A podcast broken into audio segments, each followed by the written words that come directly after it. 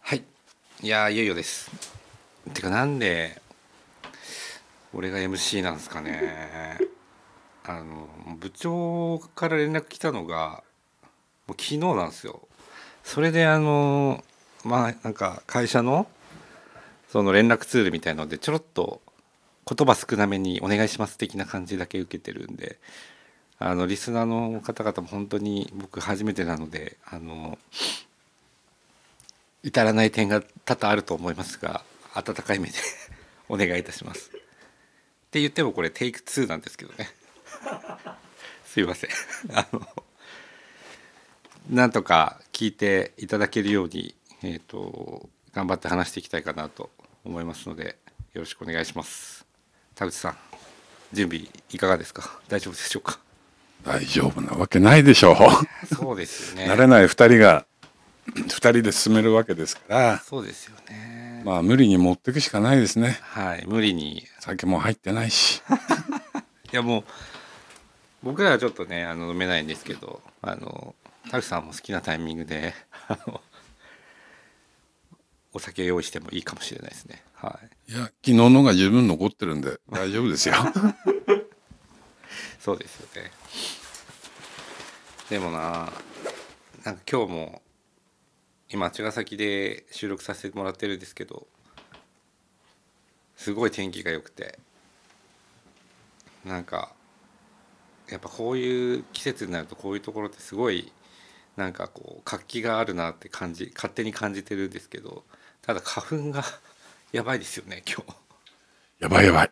非常にやばいアルコールなのか花粉なのかよくわからない。これはあの多分花粉だと思います。僕も AD もあのもうぐずぐず言ってるんで AD の金子さんなんですけど今日。なのでなんかねこの花粉の花粉に負けないように話的にはちょっと盛り上げていければいいかなと思ってますなので本当2人で大丈夫ですかね？うんしょうがないでしょ。そうですね。なんか途中でくしゃみが入るかもしれないですけど。それはもうご愛嬌というところで。はい。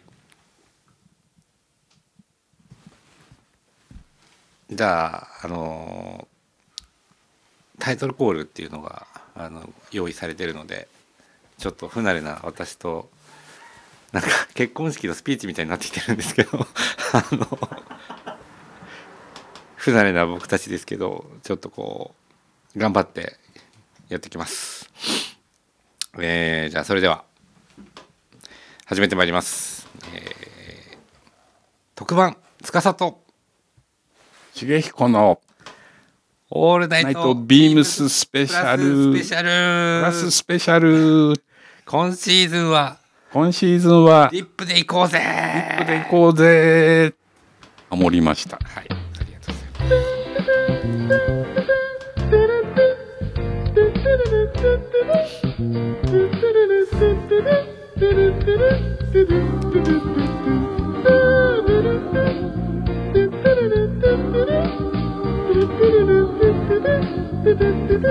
す。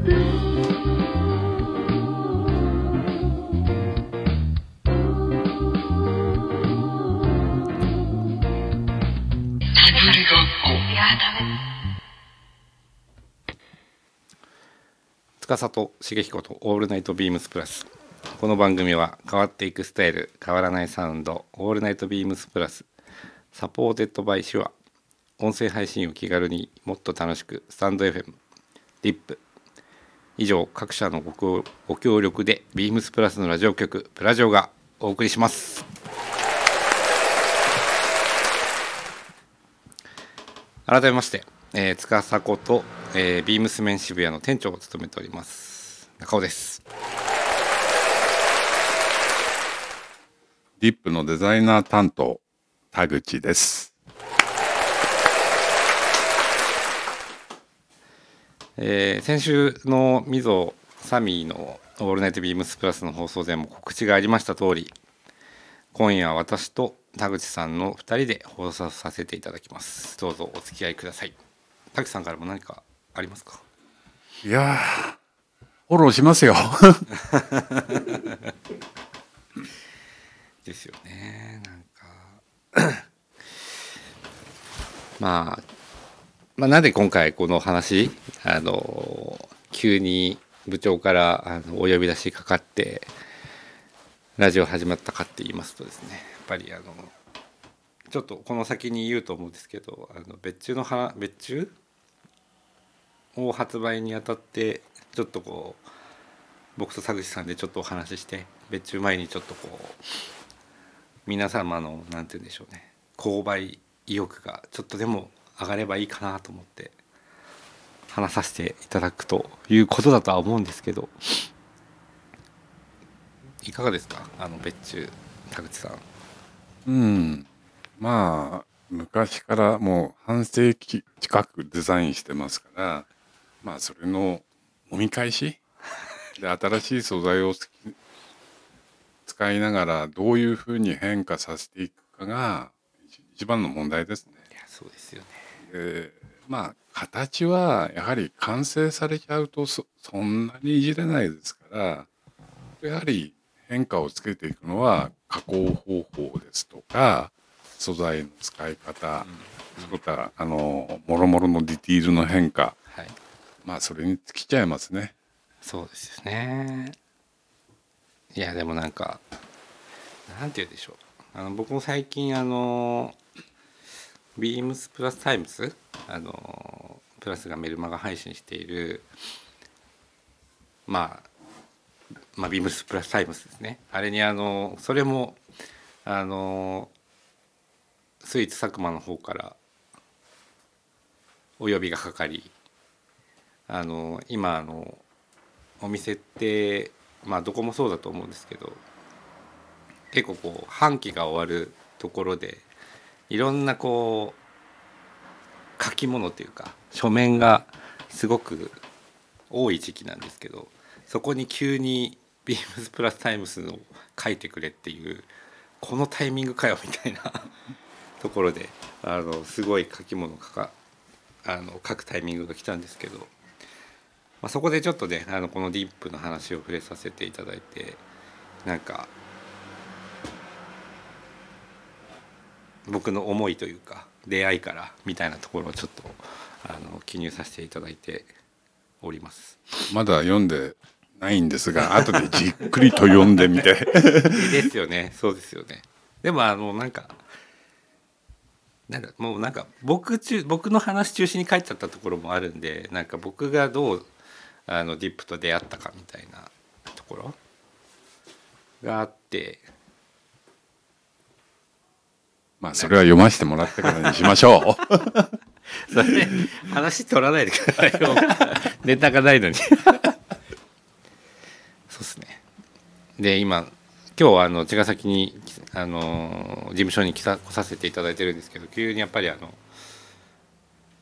このデザートの昔のカタログがを用意していただいていて、まあ、僕とあの AD の金子さんとちょっと食い夜見る時間が今あったんですけどめちゃめちゃいいですね。もうなんか言葉が安っぽくなっちゃって申し訳ないんですけど本当にかっこいい雑誌この資料ですよね。もう資料がもうすごい大量にご用意していただいていて特に僕知らなかったんですけどもキッズやってるっていうところが本当になんか新鮮で、まあ、僕も AD も子供いるのでいろんな意味でもなんかもうドキドキワクワクしてる感覚すごいあるんですけど。まあ私もちょうど子供が生まれて子供服マーケット見てみてもはい。面白いもんがないんでそれじゃあいっそのこと作ってしまおうか。大人と同じスタイル同じ素材はい。サイズ感だけ変えてやってみました。いやーそうですよね。なんかもうまあこれ10年分ぐらいの資料があるんではい。まあまあ僕が見ても懐かしいなと思うもんがたくさんありますね。いや本当になんか子供服ってやっぱりこうサイズがやっぱり子供ならではの体型だったりするのであと成長の速さみたいなところがあるんで子供服で一番なんか気を使った大変なところってどこですか？やっぱサイズスペックですね。サイズが非常に多い。7サイズぐらい発生しますから、でまあ赤ん坊のはちょっと無理ですけども3歳以上ぐらいから要するに着れるように、まあ、デザインしました。まあデザインしたっていうか大人の子供版ですよね。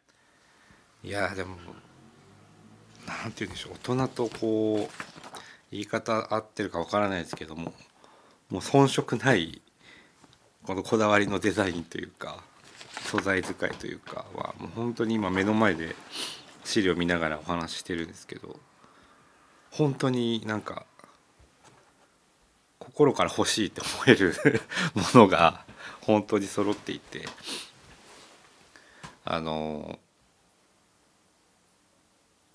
なんて言うんでしょう。そうですね。バイヤーのあのサミュエル金子ももうちょっと前からこの資料が見たかったっていう声が ありまして。急に今日あったのでびっくりしちゃって。隠隠してたんですよ、はい。ネタ切れならないように。そうです。まあ当時はねワンシーズン200から300のデザインしてましたいやからーすごいですよね。まあ、素材もいろんな素材使ってますし、まあ大変でしたね。いやーそうですね。だからなんかもう本当にあのーもう自分の子供のがこれを着てる姿が想像できちゃってもうまマジで着させたいっていうかっていうところもありますし本当にファッションしている子供服なんでめちゃめちゃアパレルやってる人とかはあの刺さるラインナップだなーっていうのはすごい感じますね。本当にないと思いますこういうの。今でも。今でもないでしょうね、ないと思いますよ。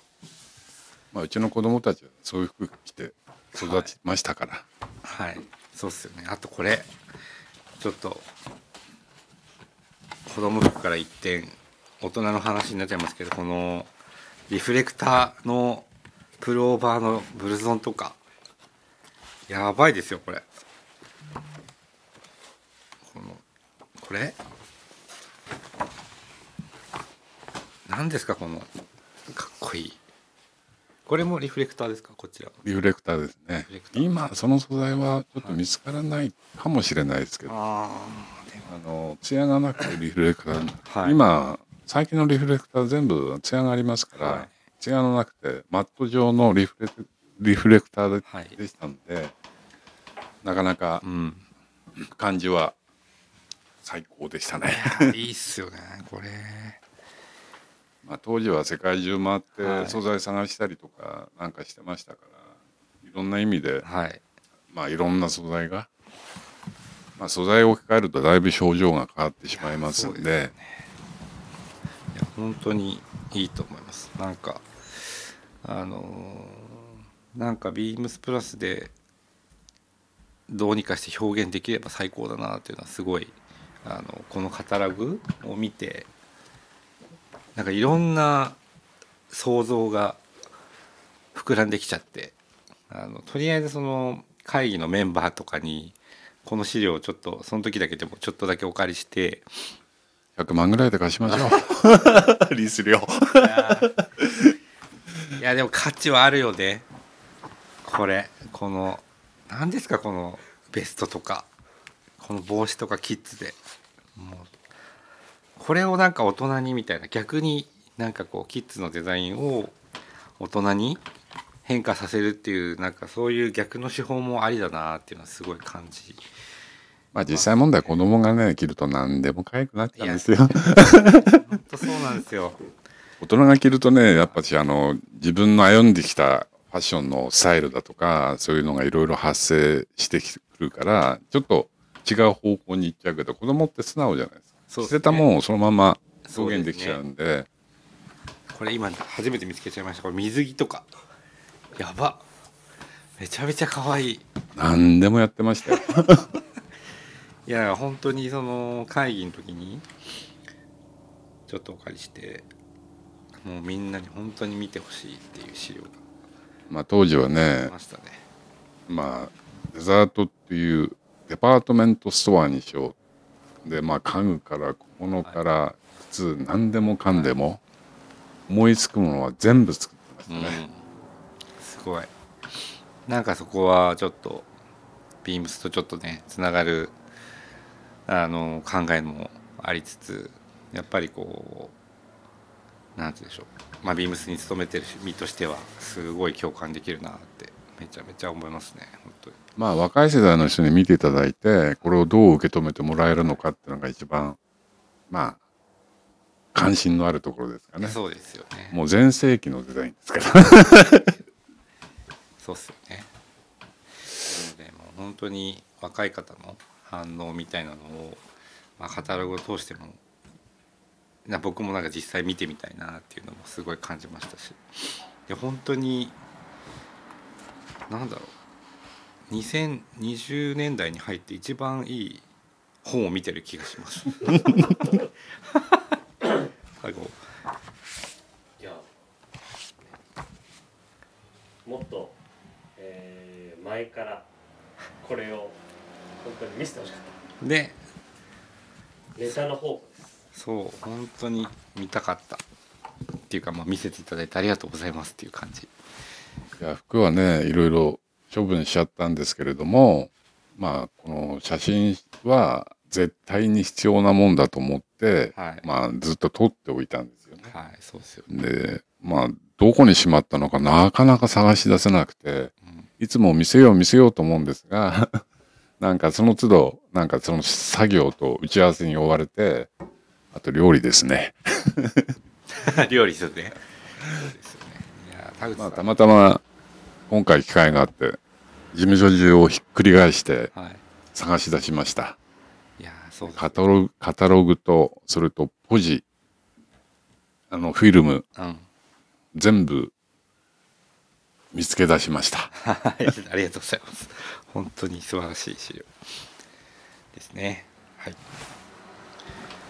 じゃあえっとここからえっともうちょっと深掘りしてえっと今期3月11日に発売される、えー、ビームスプラスと、えー、ディップによる、えー、と別注させていただいたあの商品の話をちょっと展開していければなって。はいえー先ほども言いましたけど3月11日リリース「えー、ディップ×ビームスプラス」えー一応あのこの別注にえっ、と関わった身として、えー、と3月10日からあの拡散する、えー、と画像があるんですけどそこの、えー、と書かれていることをちょっと読み上げてみたいと思います。えー、 Detail in Perfection 完璧なディティールとは人の個性によって完成するというコンセプトのもと過去の名品の価値を認め素材やパターンを現在風にアレンジするブランドディップ。今シーズンはテーマを Reborn と題しデザイナー田口氏が所有する過去の名品をアップデートしたコレクションを別注。製品染めによるナイロン生地を採用したライダースジャケットやラジオベスト。ラミーリネンのメディカルシャツなどを展開。ブランドらしい加工感や色合いが魅力のコレクションに仕上がりました。という。えっ、と言葉を添えて、えー、と3月10日から、えー、と拡散あ SNS を通して拡散していきます。発売日はもう次の日なんであの要チェックしていただければなと思っています。いやいいかがですか？出来上がってみてあのこのラインナップ。まあいろいろ染め屋さんとぐたぐたぐたぐたしましたけどね。当初ね。はい。ああじゃないこうじゃない。仕上がりが良くない。サンプルの仕上がりが良くない。だからこうしろああしろ。はい。そうっすよね。なんかでもまあまあ苦労する会話ありますよねやっぱしね。はい、まあ仕上がりが最終的にはよくできてきたんではい。まあ過去のデザインプラスディティール面をちょっといじってはい副詞素材をいじってはいはい。違う雰囲気に仕上げるっていうのはまた違う味になりますよね。そうですよね。同じような形なんですけど、はい。やっぱ見え方はそれなりに違ってきますので、はい。本当そうですよね。なんかえっとまあなんか今回このラインナップにたどり着いたところから話すとなんか自分がまあプラス原宿でアルバイトをしていた時に本当にアメリカのものがもうごっそりあるようなあのお店の中でこういったナイロンの製品染めのものって、まあ、当時はもう本当にプラス以外でもそんなにやっぱり見かけない洋服だったなというのは今思い返してもすごい感じるんですけど。やっぱそこでなんかすごい僕の敵になんかこうもうグサーってもう刺さっちゃってもうそこから「えこのブランド何ですか?」みたいな感じで先輩に質問とかして「これは、まあ、こういうブランドだよ」っつって「うちいるよ」みたいなこと言われて「えみたいな「どういうことですか？いるって」みたいな入ったばっかりで。亡霊みたいな。いやいやいやいや。入ったばっかりでなんかこうなんて言うんでしょう。どこにいるんですか？みたいな。会社のこともアルバイトで全然あの分かってなくって。いや実はまああのビームスプラスってあのまあ僕が入った当初できて半年ぐらいのまだち始まったばっかりのレーベルであの実はねあのアドバイザーがいるっていうふうに聞いてそれが田田口さんっていう方でディップ作ってる人だよって言ったらええー、みたいな。やばっ、ね。みたいな感じだったんですよ僕的には。まあこのナイロンの製品染め、まあ前回の時も話したのかもしれませんけども、まあなんかひょんな拍子で作り始めた、それで絶対その先染めにはない、生地染めに、あの糸染めにはない風合い感を出したいなってことで、トライした商品なんですね。だからうちが一番初めてじゃないですか、世界中で。おおすごい。聞きました皆さん。世界中で一番最初に始めたんですよ。素晴らしい。なのでじゃあそこに気が付いた僕もすごいっていうことですよね。です。わかんないですけどでもまああの本当にすごい大好きであのまあいろいろ着る機会を、まあ、自分で買ってあの着てみたいなところでやっていた時にあの田口さんとお話しする機会もできてすごいあのまあアルバイトですごい大変な身だったんですけど、まあ、それでもやっぱ洋服が好きで入っているんですごいなんか頑張るぞみたいな。やる気の部分につながってくれた洋服で今もめちゃめちゃ愛着があのブランドとしてはあるので。そうですね。僕もアメリカン商品の真っ只中にこういう商品入れましたから。なんか賛同してくれるのかどうなのかっていうのはちょっと不安でしたけれども。まあいつかは分かってもらえんじゃないかなと思いながら 作り続けました。ですよねいやーでもいやなんかもう20代の人とかわかんないだろうなこの話聞いてもみたいなところはちょっと感じるんですけど。でも、ね、2000僕は2002年社員ちょ登用なんですよ、なのでアルバイトを考えるともうちょっと前で、まあ、2000年ぐらいですよね。本当に2000年ぐらいのアルバイトを始めた時で。ちょうど、はい。あの原宿にプラスのショップができた時、そうですそうです。それぐらいの時に働き始めたんですけど。いやなんて言うんでしょうね。いやなんか自分の目は間違ってなかったなみたいな。のは本当に。俺結構や頑張やれてるじゃんみたいな。変な自信になったりとか。するんで。あよかったなと思います。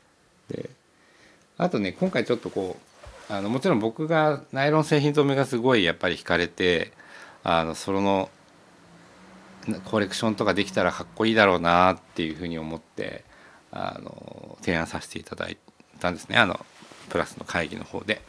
それがまあみんな賛同してもらってあの後押ししてもらったんであのここまでたどり着けてるんですけど。あとサイズ感とか結構あの僕らの方で指定したサイズ感に変わってるところも多いかと思うんですけどその辺っていかがですか？まあデザートの時のサイズスペックとほぼ変わりないですね。そうですよね。まあ当時はねあのディープ始めた時はみんな小さいサイズになってて、うんまあ大きい大きいって散々パラ、うん。あの小売店の皆さんにも文句言われて、ああ小さくしなきゃいけないのかなって、で徐々に小さくしましたけどもまあ今で思えばあ昔のサイズ感だな。あ本当に全然変わらないな あそうなんですね。いやでも確かにデザートのものって小さいイメージないですからね。あの昔のあすみません田口さんがやられてたあのブランドがあるんですけどもうほぼ四角でしたね縦横一緒のサイズ それが逆に言えばうちの売りみたいなもんですよいやーそうっすよね。意外とだからずっと丈が短くてまあ皆さん丈の長いのがまあ背が大きいのもありますけども丈を長くしてくれ長くしてくれって言われるんですがちょっと抵抗ありながらも慎重かそうですよね。でまあ僕なりの許せる範囲の着丈に修正してありますはい。ありがとうございます。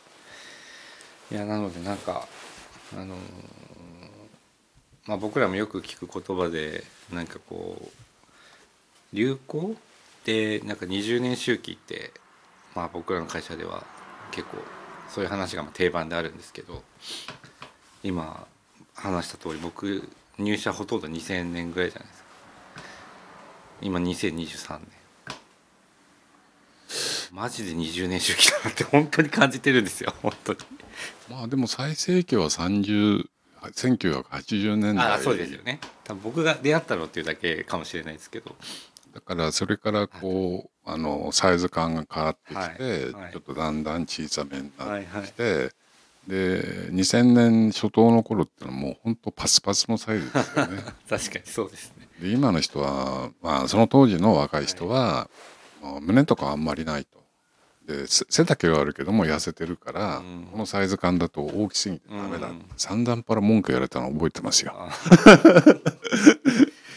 あ。あもうやっと30年近く20年経って元のサイズに戻ったのかなと思ってちょっとね今ほっとしてますけど。やっぱそれぐらいかかるですね。時間って。だからなんかもう。で当時はそのなんかまあ僕以外にも一緒に働いてたからあの今も弊社にいるスタッフとこうあのその当時ややっぱ僕もそうでしたけど他のスタッフもディップすごい好きだったんでなんかこうみんなで競い合って来てましたね。なんか俺今日こっちみたいな。いやそれ買わせないみたいなこと言われたりとか。当初はねやっぱしね当初のプラスのスタッフは、はい。まあ、変わった人多かったですから。そうですよね。まあいい意味でね。そうですなんで僕もなんかこうまあいろいろな諸先輩方とあのお話しさせていただいてまあその時のディップみたいなところを本当に自分なりに表現してえっとまあなんなんて言うんでしょう。ビ自分のビームスプラスの立ち位置みたいなところをあの確立していったのかなみたいな今考えると。で なんか最初の方やっぱりあれじゃないですか。カタログ撮影とかうん。やっていただいたじゃないですか。あのカタログというかシーズンの撮影というか。それにそのビームスプラスのスタッフをあの招いてくれて本当に鎌倉とかあのこの神奈川海沿いのところ周辺に。なんか逗子マリーナとか。はい逗子マリーナ 行きましたね。スナップでいろいろこうやった思い出があってそれがなんかこう人が変わるでもこうななんかこうある程度続いていたのがすごい懐かしくてすっげえ楽しかったなと思って当時はねはい。好きなものを着て。てあの自分が指定しちゃうと自分の好みになっちゃうんでまあ好きなものを着て好きなのにコーディネートしてまあどっちみちもう全部ディップの商品だからはいそれなりになるのは分かってたんであとは個々の個性でものを選んでどう色を合わせるかどうコーディネートするかっていうのは逆に僕はそれが新鮮で面白かったんですよね。そうですねなのでまあ多分前のラジオでも喋ったと思うんですけどあのすごい前ですけどあの僕もあの田口さんに結構あのモデルみたいな感じで呼んでいただいてすごいなんか自分の中で自信につながってったところもあるんですけど僕があの気持ちよくなれる言葉もう一回聞きたいんですけどなんで僕をモデルに呼んでいただいてたんですか？いやだからだからとかねだから何回も言いますけど個性的なんですよ。まあ当時のスタッフはもう結構個性的な人が多くて。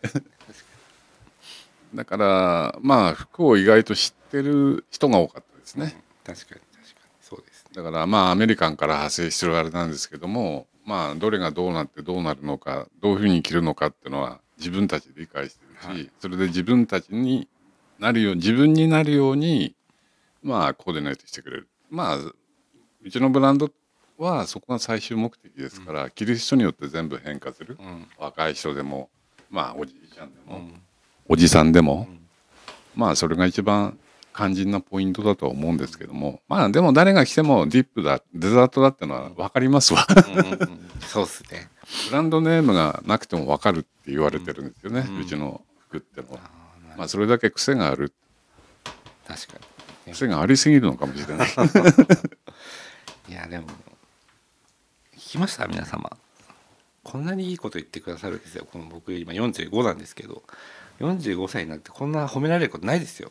本当に。じゃあ一旦進めてもらってもいいですか？わかりました。すいません。はい。えーとダメ出しを食らったのでちょっとちゃんと話を戻そうかなと 思います。話がそれてそれて。となんかだいぶそれていいって言われたんですけど。はい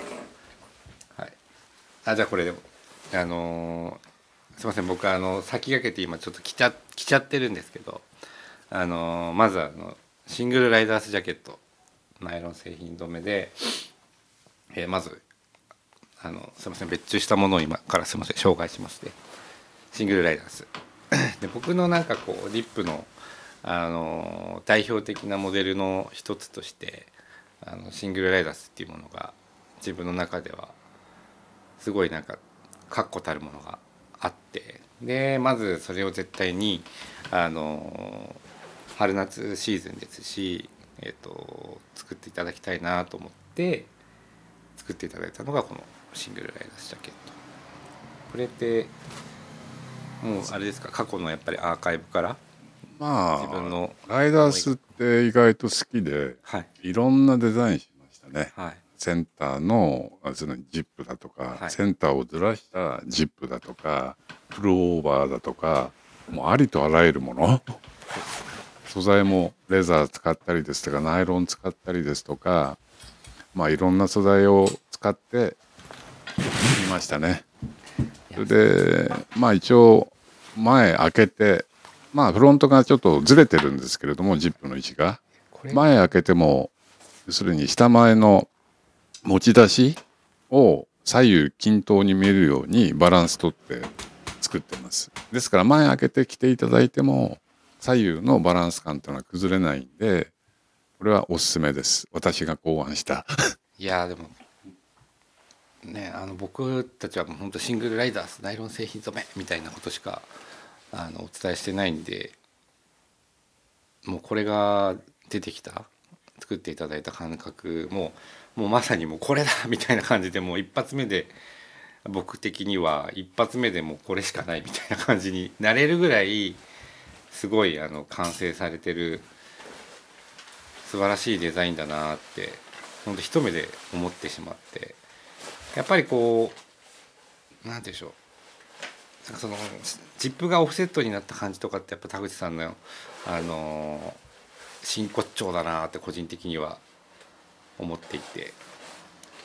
やっぱりこういうなんかこうシンプルだけどちょっとしたデザインでこんなにものって変わるんだなみたいなところがすごく表現されてるライダースジャケットだなと思っています。昔と違うのは、えー、と CM のところにタコ糸を入れてあるんですよね、はいはいはい。コットンタコ糸を入れて、染めた時にナイロンとはい、タコ糸の縮率バランスがあってなおパッカリンが出てくると、はい、そうなんですそこら辺は狙いなんですよね、はい、パッカリングっすよね。やっぱりこのパッカリングがなんとももうかなんでしょう。ナイロンの素材を生かしていくようなディティール。まあ製品染めでしか出ないパッカリングですよねまああのなんて言うんだろう日本針の高速ミシンを使って縫うと若干出ますけどもそれとはまた別の意味でのパッカリングの出方ですから、まあこの出方は僕大好きですね。はい。いや本当にめちゃくちゃいいですよ。あとこの色？ナイロン製品染めのこの今あのチャコールグレーのものを見ながら話したんですけどこのブルーグリーンっていう色。これがまたかっこいい。これがもう本当にザ・ディップみたいな色なんですよね。本当にかっこいいと。まあ普通で広いで探したら出てこない色ですよね、まあ紺だのオリーブだのはいベージュだのそういう色がメインになってきちゃいますから。はそれでまあ僕変なんで製品染めで変な色をつけるのが好きですからもう何とも言えないグリーンなの？ブルーなの？っていう。まあどっちともつかずはい今までにない絶対ない色。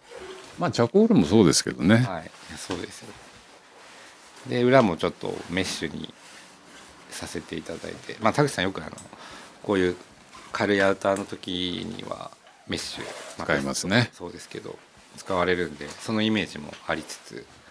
まあ、半袖で T シャツの上に着ても張り付かないようにはい。ナイロンってちょっと汗かくと張り付くようなあれは、はい。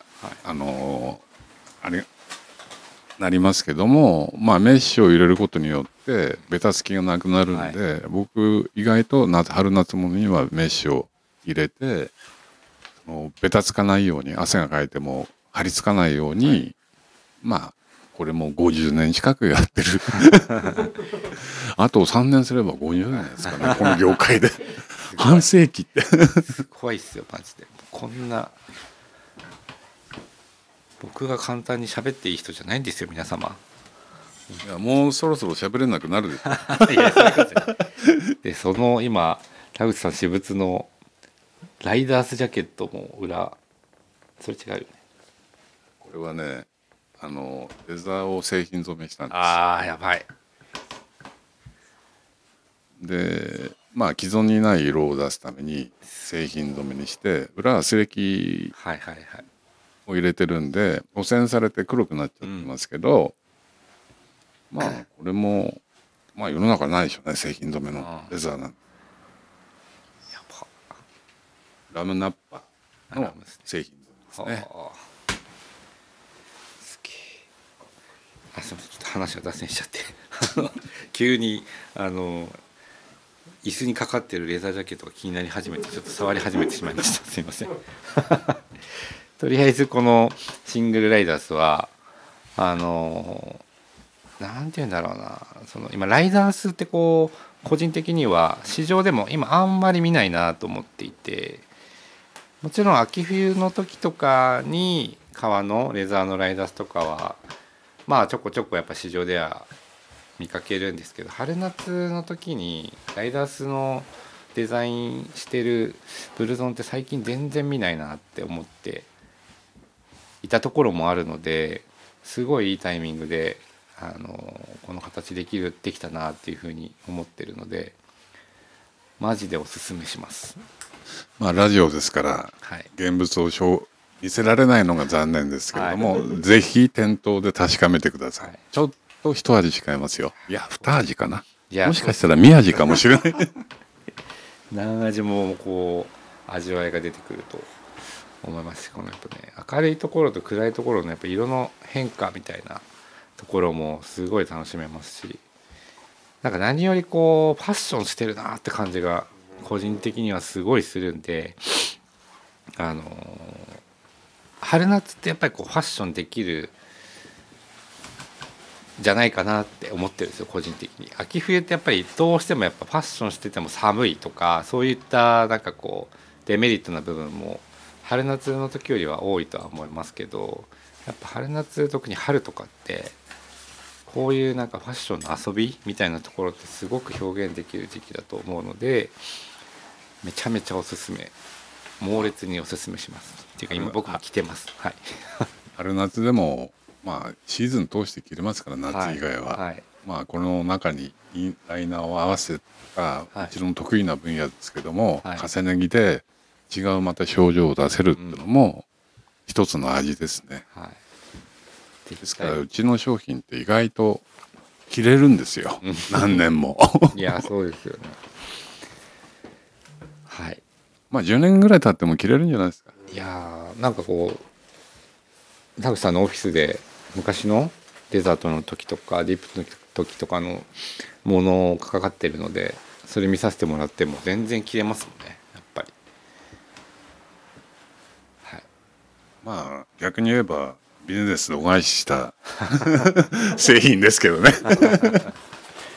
いやでもすごい。あのーなんかなんて言うんでしょうもうビームスプラスのお客様にもそうですけどあの本当にビームスのお客様に響くアイテムだなってすごい僕は感じるのであの今回はねこのライダースは、まあ、春夏でしか作らないと思うんですけど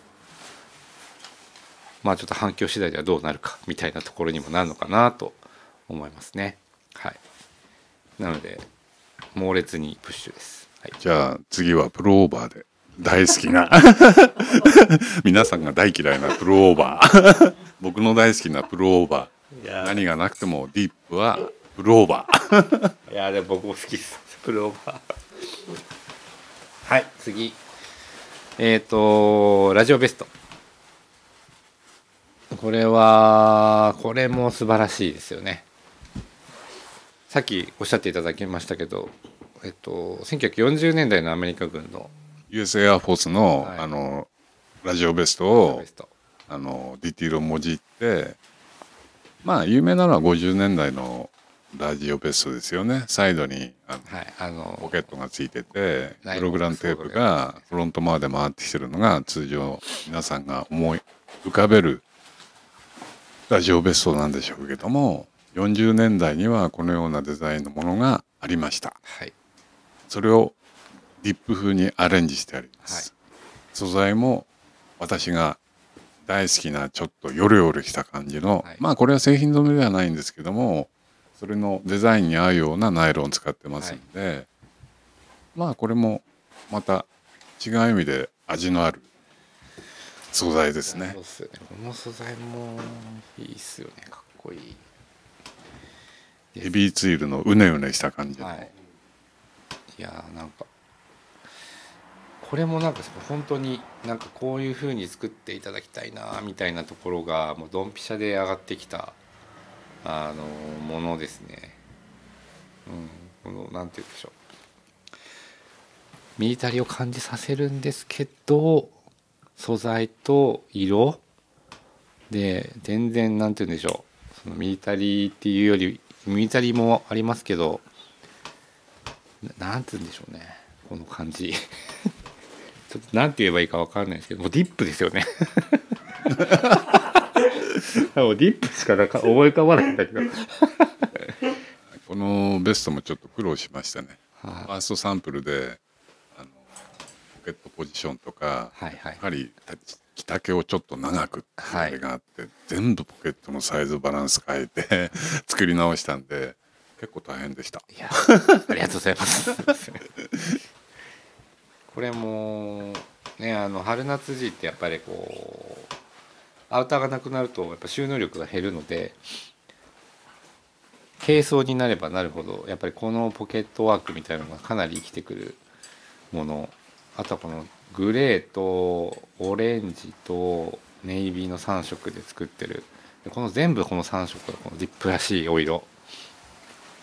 ですね。なのでまあ、T シャツの上にさらっと羽織ってもいいし今はちょっと今ディップでコーディネートするとどうなるかっていうところでライダースの上にあのベスト羽織ってもらってますけどこれはこれで素晴らしい。なしじゃない。バランス。って感じますし。あとは今回ちょっとこう付属品みたいなところも少し大人っぽくさせてさせてっていうか男っぽく行こうっていうちょっとこうこちら側のコンセプトがあって黒みたいなところをドットボタンに使わせてもらって。い昔使ってたラバードットですね。やそれもいいですよねこのラバードット。なんかこう変にラバーってラバーなんで光ってないじゃないですか。さほど。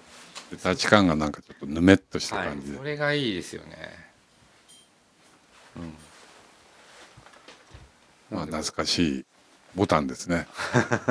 だんだんから使いましたねこれも。はい、いやすげえいいですね。なのでこういうベストをまあ今のように上に着てもよしライダースの下に着てもよし。で僕的にはなんかディップじゃないブランドの例えばビームスプラスのコートとかでもいいですしそういったものの下でも上でも羽織ってファッションできるようなものかなって。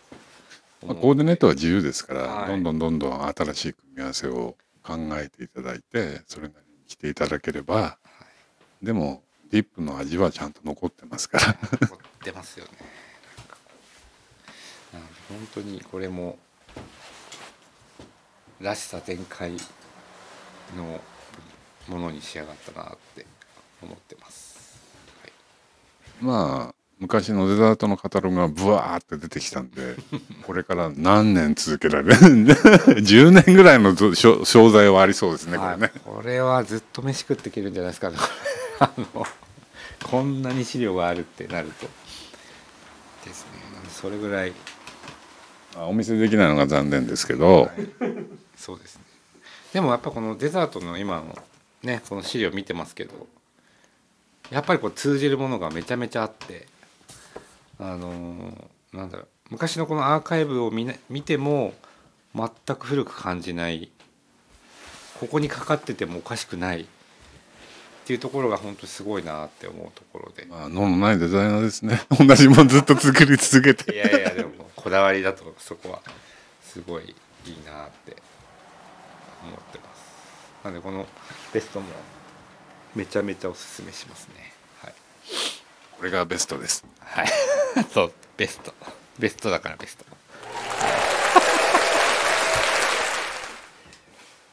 ですね続きましてメディカルシャツ。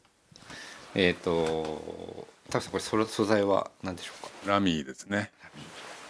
超魔っていうやつではい。アジアに適しアジアで生息する朝ですね。朝アジアで生息する。朝すごい。ヨーロッパの朝ってちょっと落ち感があるんですけどもアジアの朝張り感があるんですよね。でまあ湿気が多いせいだからその落ち感だと肌にべたつく？はい。でも張り感だとそのドライな感じと、はい。あれがアジアの気候にはぴったしかなと思って、はい。ずっと最近はリネンじゃなくてララミを使い続けてますね。はい。いやでもすごいやっぱラミーってこれもなんかあれですけどディップのイメージがすごくあってあのビームスプラスでも過去ラミーのシャツ何シーズンも別注してたりとかもあってでも最近ちょっとお休みしてたと思うんですけどまた田口さんらしいこのラミーのシャツを今回は、えー、とバンドカラーの、まあ、メディカルシャツっていう風に、えー僕らでは思っているものに落とし込んでもらって、えー、と作っていただいてます。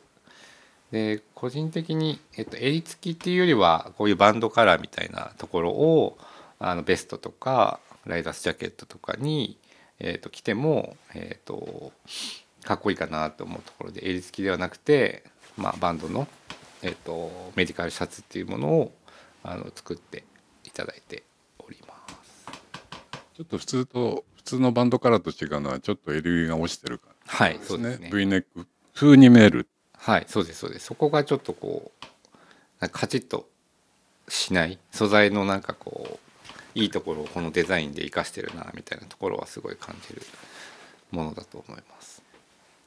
これもすごいあの夏とかにはめちゃめちゃ重宝するような T シャツもしくはタンクトップの上にさらっと着ちゃえばもうめちゃくちゃ大人っぽいなんかこうね今神奈川にいるんでこう神奈川をすごい感じる あのものになってるなと思って辻堂の皆さんお願いしますね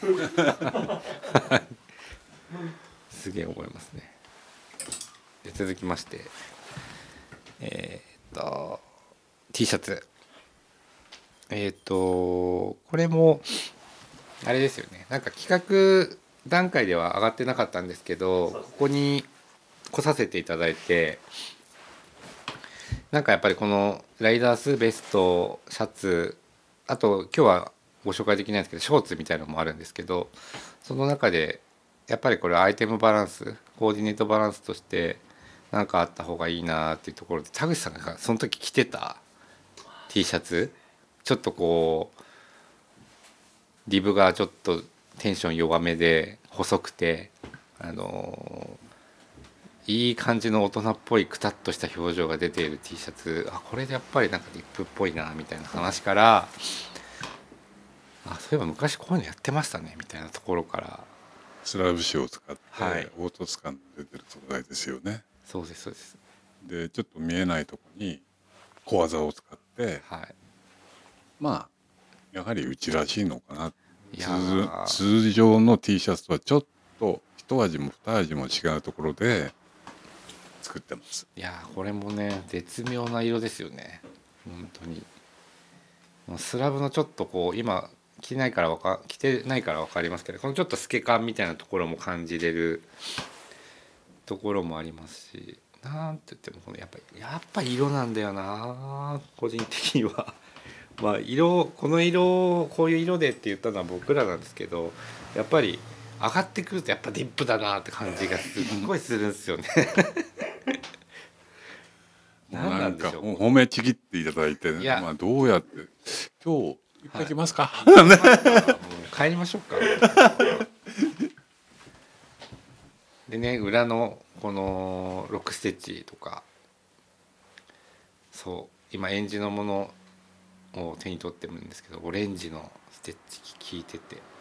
でライダースとかは、えっと先ほど言い忘れたんですけどあのメッシュの裏地は今回はちょっと男っぽくっていうところで同色にしてもらってるんですけどここでは T シャツではもう田口さんのらしさ全開で裏のステッチオレンジで仕上げていただいています。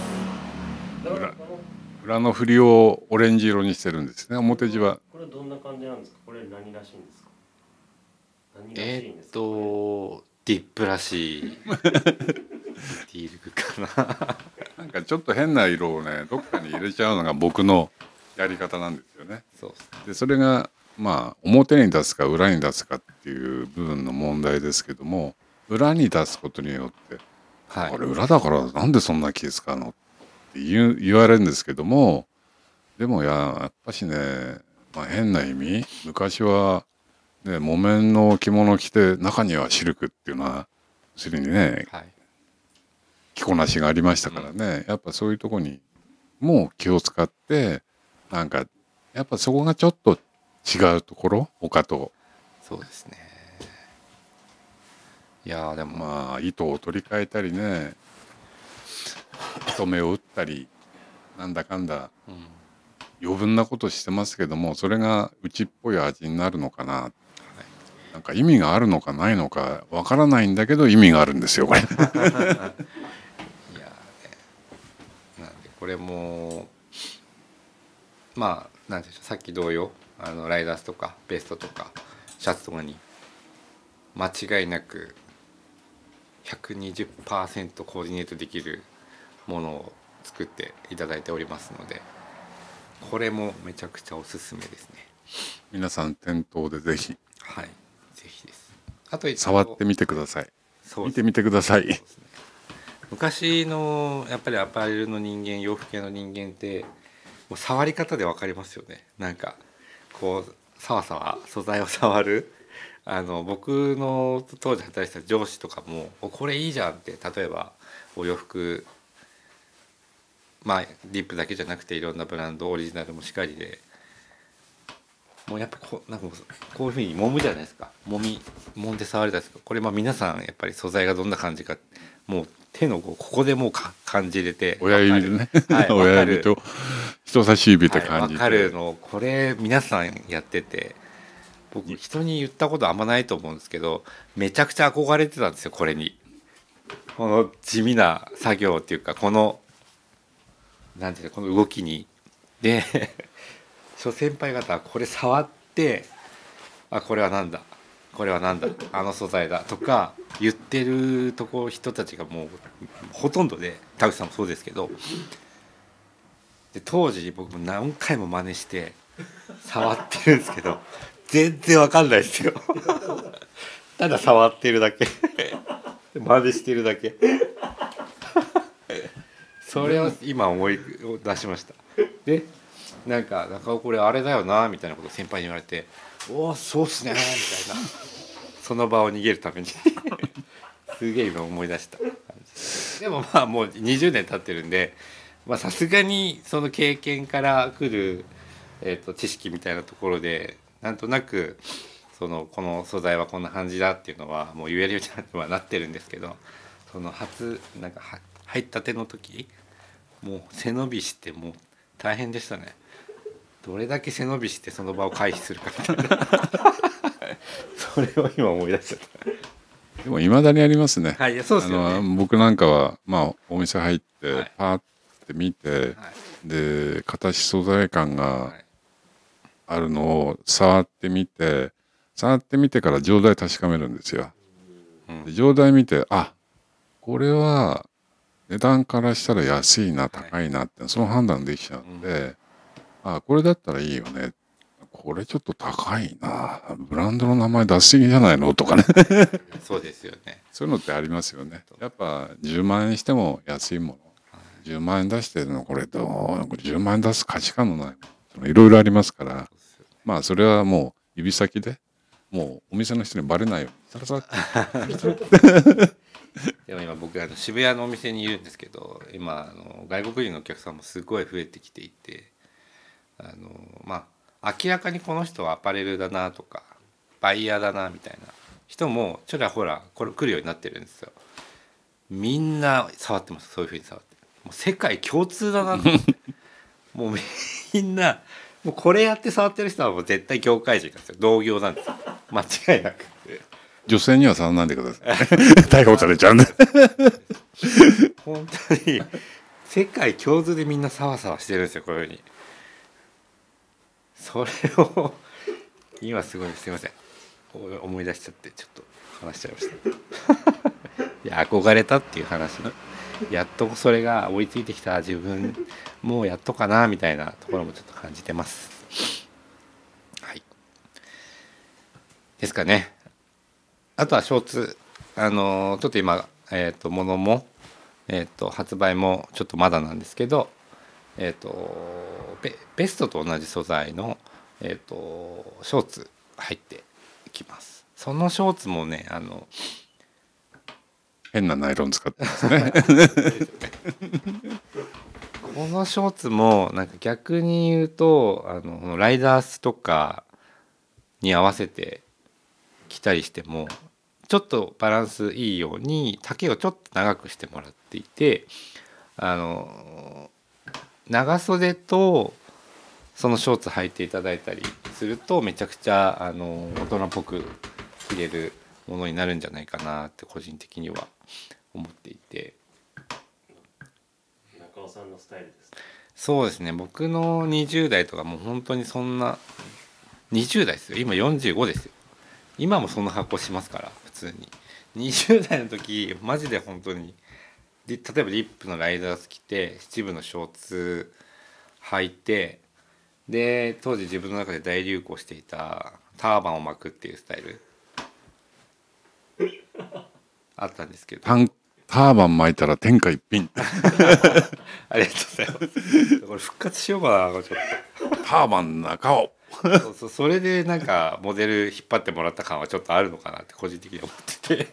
あのそうなんですよ。なんか昔の人はなんとなく分かってるかもしれないですけどターバン巻いててでこの今言ったスタイルで20代30代前半ぐらいちょっとこうあのお店に立てた時期があって多分皆さんその印象が強すぎて「あれターバンどうしたの?」みたいなことをいまだに久しぶりに会った人に言われたりとかするぐらいあのそうなんですよそれぐらいなんて言うんでしょう自分的には尖ってた。うん。若く。いやターバン似合う人ってのはそうそういないでし なんかこう自分なりになんかこうかっこいいっしょ目立とうみたいな。プラスの中でも目立ってやるとかなんかビームスの中でもちょっと決まってやるみたいなのは多分ターバンっていうキーワードになってしまっただろうなっていうのはすごい感じていますのでそのショーツもめちゃめちゃおすすめいたします。はい。今週のウィークリーテーマに行きましょあありがとうございます。ちょっと喋りすぎている。いやーやばいやばいやばい。喋りすぎますね。えっとウィークリーテーマ。あこれだえー今週のウィークリーテーマえー、 Reborn to be Wild。ディップでいこうで。これ歌うはずだったのかな？う歌お願いします。Reborn to be Wild。えいえいなんかノリが悪いな。いやちょっ 観観客が少ないのかな。とはい。ちょっとすごい恥ずかしめられた感じ。はい、はい、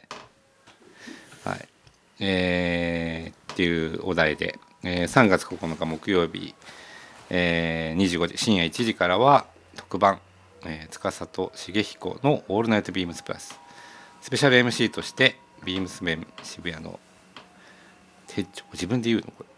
中尾さんこと司とディップデザイナーの田口さんこと重彦氏の2人が何やら喋り尽くすと大豪語。そしてそこで語られるのはえ？男ディップと題して関わる別注の話。です。はい。ということでごめんなさい。ちょっと今わけわかんなくなっちゃって。もう一回言いますね。今シーズンから男ディップと題して生まれ変わる別注シリーズの話。ということで今週のテーマはあなたが生まれ変われるなら何になりたい？っていうテーマでえっ、と話をしていくテーマですね。感じです。あります？なんか田口さん。生まれ変わったら何になりたいかみたいな。スポーツ選手かな。ですよね。一番得意なのはスキーなんですけどね。スキー野球、はい。ゴルフ、はい。今はテニス。はい。まあ、この年でテニス、ウィンブルドン出るなんてのはもう不可能ですから。まそうですね。ね。まあ、スキーはよく聞きましたね。でも一人で板積んで、あそうですか。ランドクルーザランド乗って。かっこいい。僕もあのスノーボード好きで。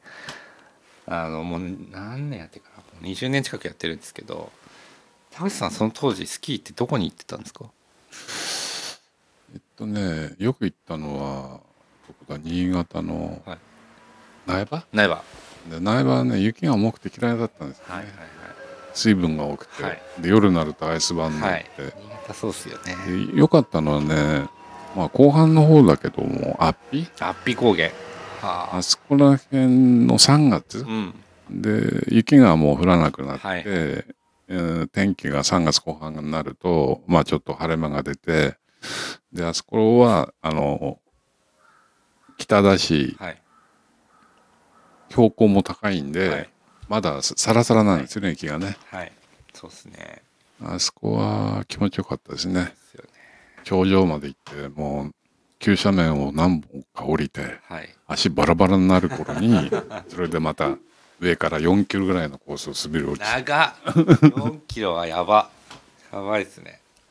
まあ、シャドウ30何度。まあ前が見えないような斜面でも降りてきましたね。ああすごいちょっとスノーボードではちょっといけないところですね。あのでもーじゃね今岩ってそのアッピにいた時はスノーボーダーもすごいのいましたよ。いました？なんかその急斜面を考えられないようなスピードで降りてってる連中だとか。やっぱ地元の人間って違うんだな。ああそうですね。でね僕もねスノーボード借りてはいやったんですよ、はい。転げ回りましたね。危ない危ない。スノボは本当危ない。当時ねあのす腰の脊髄をおかしくしたとかそういう話がいっぱいあったんで、はい。こわごわごわやってましたけどね。まあスキーは無理負荷がかかると外れちゃうんでまあそんな大怪我大怪我にはならないですけども、はいはいはい。スノーボードは離れないですからね。それで腰をやっちゃうとかって話はよくありましたね。確かに。なるほああとそういえば小学校の頃武蔵野市民大会の水泳で 50m で2位になってるんですね僕。どへえすごい。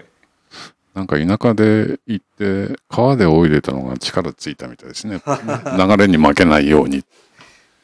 今は流れに任され 流されてますけど。じゃあまあスポーツ選手ですかね。ね野球ももうずっとね、なんか具まあ体的に。子供の頃からずっとやってて、いるんですか？憧れてる選手とか野球？いやいや何でもいいんですけど。野球憧れてる選手？あんまりね人の名前出てこないんですけども僕の板はアルベルト・トンバ。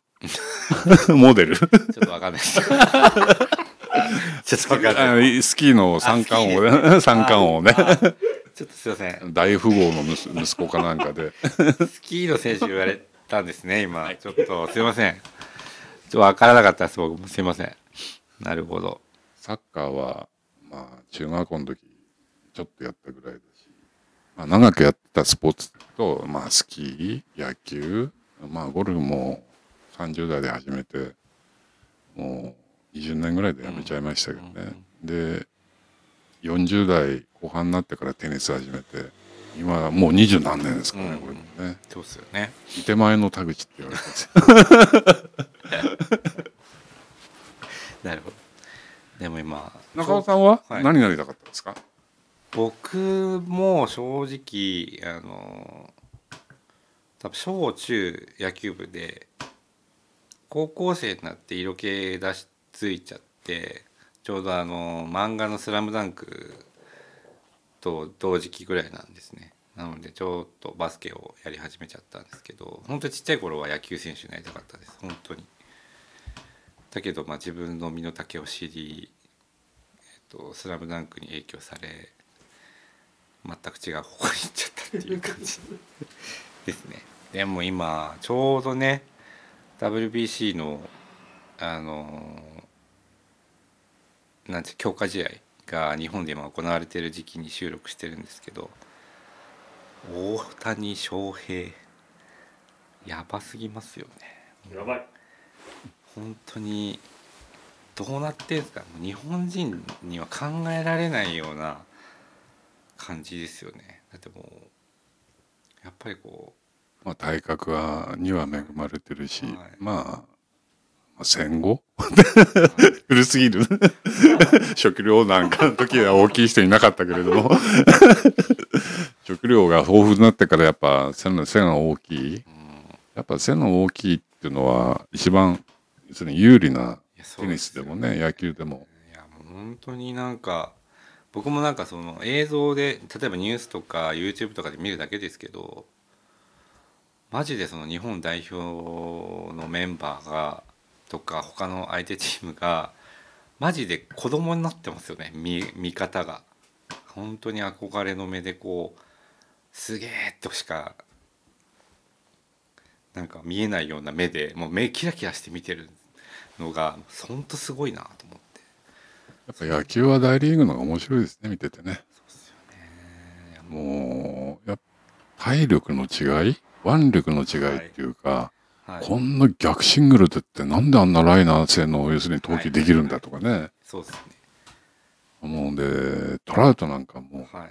体使ってるとか手打ちであそこ持ってっちゃいますからね。確かに。パワーの差が差っていうのか肉食と草食の違い？はい。でもあの人って肉食なんですかね？草食なんですかね？大谷さん。どうなんですかね。まあ見た目の印象は装飾っぽいですけど実際のところはちょっと分かんないところもあるんですけどね。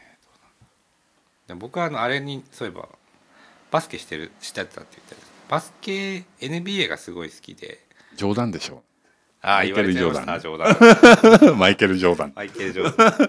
それぐらいなら知ってるけど。いやでももちろんそのジョーダンあの全盛期の時にえっ、と見れた。たまたまあの見れてる世代なので、まあ、そのすばなんか凄さっていうのはもうなんかもう僕が喋るとおこがましいぐらいの凄さがあるんですけど、まあ、それの憧れて黒人になりたかったです。黒人の身体能力になってみたかったっていうのはありますね。それはすごいめちゃくちゃありましたね。バスケしててで日本人で体力の限界も見えていていやこれ黒人だったらこの身長でもダンクとかできんだろうなとか勝手に思ってたりとかしたんですげえ黒人に憧れた時はありましたね、うん、あの運動神経っていうところで。それはあったかもしれない。あとはそのビームスに入ってからはやっぱりあのよいしょするわけじゃないですけどやっぱ服作る人にめちゃくちゃ憧れますね。服作りできる人。もうこっちはもう一ねなんかこうまあサラリーマンじゃないですけど会社に勤めてるあの販売員でやっぱり洋服を販売して飯食わしていただいてるってところがあるんでやっぱその洋服を作る僕らの飯の種を作ってくれるみたいな表現が合ってるか分かんないですけど洋服をデザインできる作れる作れる背景を持ってるみたいなところにめちゃくちゃ憧れを感じていますね。それはあるか。も、まあ長年やってるんで、まあ、最初はあのフラストレーション。コンプレックス。なんでこういうイメージしたもんと全然違うもんができてくんだろうと思って。それがそれの繰り返しでしたね。だからそれを何回か何回かもうまあもうそろそろ50年近くなりあと3年で50年ですね、うん。この業界入って服を服を作り始めてまあ大体こうすればこうなるんだろうなっていうのは大体見えてくるんでまあそうなるまでが大変ですよね。まあ最初はアメリカのこんな服の感じのやつを作ろう。俺できてこないじゃん。何が違うミシンが違ったりとかうん あ糸糸の番手が違ったりとかまあそういう見よう見まねから入ってそれで要するにどうやって味を出していくかっていうのそういうのをミックスさせてって、なんか別のものを作り上げる。まあ今やってる料理も同じようなもんでしょなんか見よう見まねで作るけどなんか自分の味出したいな。やっぱかかなり失敗してますよ。あれまずいなこれ。でも料理は美味しい。美味しい。毎回あのねあのその別注のお話とかさせていただくときにここにあの呼んでいただいて商談が終わった後にあのお食事いただいてるんですけど。まあお上手。うまい、ね。イタリアン。なんか。本当になんかおこがましいですけどここにまあ何回か来させていただいていて上達してるな佐口さんが。うちの娘にも言われますよ。なんか前より上達してるみたいな。お父さん進歩してる。本当にすげえ感じます。ねあのまあコロナで良かったっていうのはこれだけじゃないですかね。ああそうっすよね。外食控えて中で食べるようにしてでなんかイタリアン食べたいけど一人で行くのもなんだしで行って落胆するのも嫌だしじゃあちょっと自分でやってみようかなが始まりですもんね。なんかデザイナーの真髄を感じたような気がします今。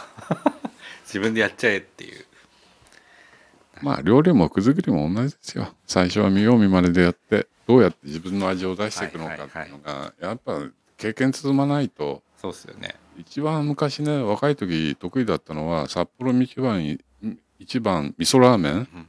それと目玉焼きとライスでした。なんか女房と喧嘩して女房が作ってくれないと一人でねそれを黙々と作って食べてましたね あの俗に言う、まあ、僕らも多分経験したことある一人暮らしの時の男飯ってやつですね。いやわかります。すごい。いやそれもすごい美味しくて。なんかクリエイティブだなやっぱりみたいな。すごいそういうのが自分ができない分すごい憧れはありますね。なのであとさんもじゃあ料理教室も始めますか？男の料理教室。いやいいっすよね。すげえそれは思いまだ教えられるほどのあれじゃないんだろうけども。まあまああとは盛り付けでしょうね。でもいつも人数がまあ45人いるから一皿で大皿でボーンと持っちゃうからあれを一人ずつ出せるようにでそれだけ時間の余裕がないのかな。そうするともっと綺麗になってもっと美味しく見えるかもしれない。了解です。ありがとうございます。まあいろいろくだらない話をしてまあ楽しいと思ってくれるのかどうかは分かりませんけどもはい。これからも頑張って服を作っていきますので 料理もね。素晴らしい。素晴らしいですね。いやーでもお元気ですもんね。すごいからなんかこう強い強いっていうかなんか活発？マッチョですよ。マッチョ？はい。やす筋肉質。筋肉質。そうっすよね。だからすごいなんかもうやっぱりそこがなんかこう何かを作るとか考えるっていうのがもう本当元気の源なんだろうなっていうのはすごい感じた感じました今。はい。こんな感じでいいでしょうか。まあ長々とお付き合いいただいてありがとうございます。ありがとうございます。金曜日の放送予定でした。土曜日でした。あ違う。金曜日。木曜日。放送はえっ、と金えっ、と木曜日の25時なので金曜日ですと,、えー、と朝1時ですね。はい。はい、えー、長々と話してしまいまして えーと盛り上がってればいいんですけど、えー、ぜひラジオネームとともに話してほしいことや僕たちに聞きたいことがあればたくさん送ってください。レターを送るというページからお便りをお送りいただけます。メールでも募集しております。メールアドレスはアルファベットはすべて小文字 bp.hosobu アットマーク gmail.com bp.hosobu.gmail.com bp 放送部と覚えてもらえれば良いと思います。ツイッターの公式アカウントもございます。こちらもアルファベットはすべて小文字、えー、アットマークビームスプラス、えーハッシュタグプラジオをつけて番組の感想なんかをつぶやいていただければと思います。よろしくお願いいたします。えーそれではこの辺で特番司と重彦の「オールナイトビームスプラス」の放送を終わりたいと思います。えー皆さんありがとうございました。ありがとうございます